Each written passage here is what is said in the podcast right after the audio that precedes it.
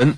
随着元旦春节两节临近，生猪生产以及猪肉价格如何变动，引发了人们的关注。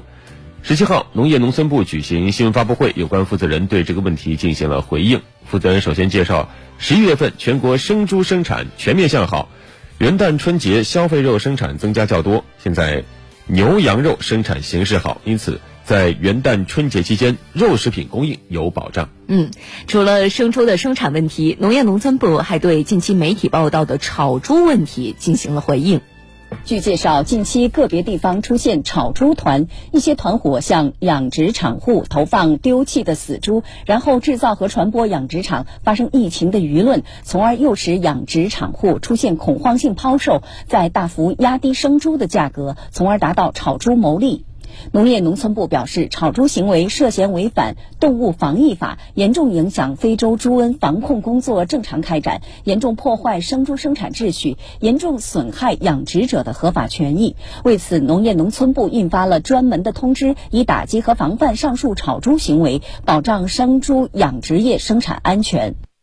对打击和防范炒猪行为，实施集中统一指挥，强化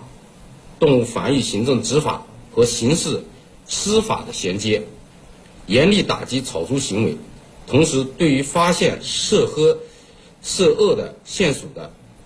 及时向当地扫黑除恶专项斗争领导小组办公室移交。王俊勋介绍，目前农业农村部已印发了非洲猪瘟疫情有奖举报暂行办法，鼓励媒体单位和个人通过非洲猪瘟疫情有奖举报热线等渠道举报有关炒猪线索。